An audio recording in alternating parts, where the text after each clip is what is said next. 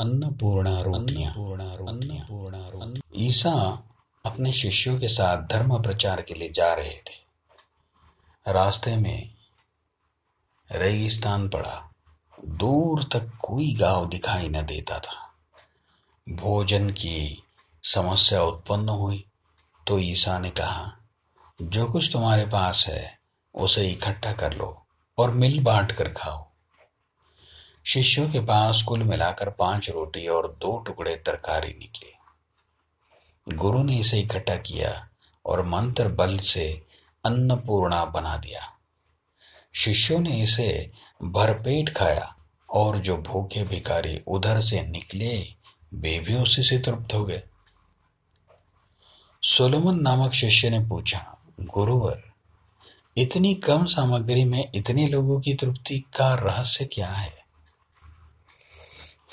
ईसा ने कहा, हे शिष्यो, धर्मात्मा वह है जो खुद की नहीं, सबकी बात सोचता है। अपनी बचत सबके काम आए। इस विचार से ही तुम्हारी पाँच रोटी अक्षय अन्नपूर्णा बन गई। जो जोड़ते हैं, वे ही भूखे रहेंगे। जिन्होंने देना सीख लिया है, उनके लिए तृप्ति के साधन आप ही आज उठते हैं।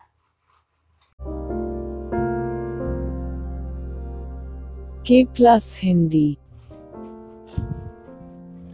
मेरा भाई मेरा भाई मेरा भाई और कोई नहीं। और कोई नहीं और कोई नहीं। एक बार महात्मा ईसा बहुत से जिज्ञासुओं से घिरे हुए उन्हें उपदेश कर रहे थे।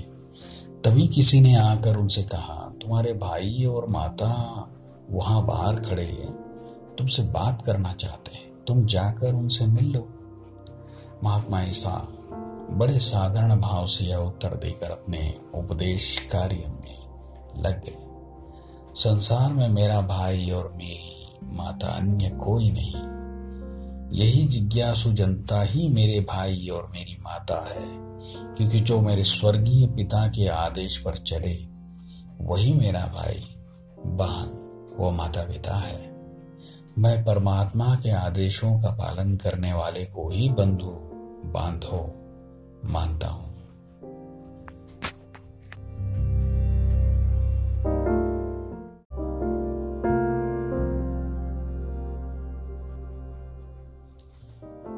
इन्हें पता नहीं कि वह क्या कर रहे हैं।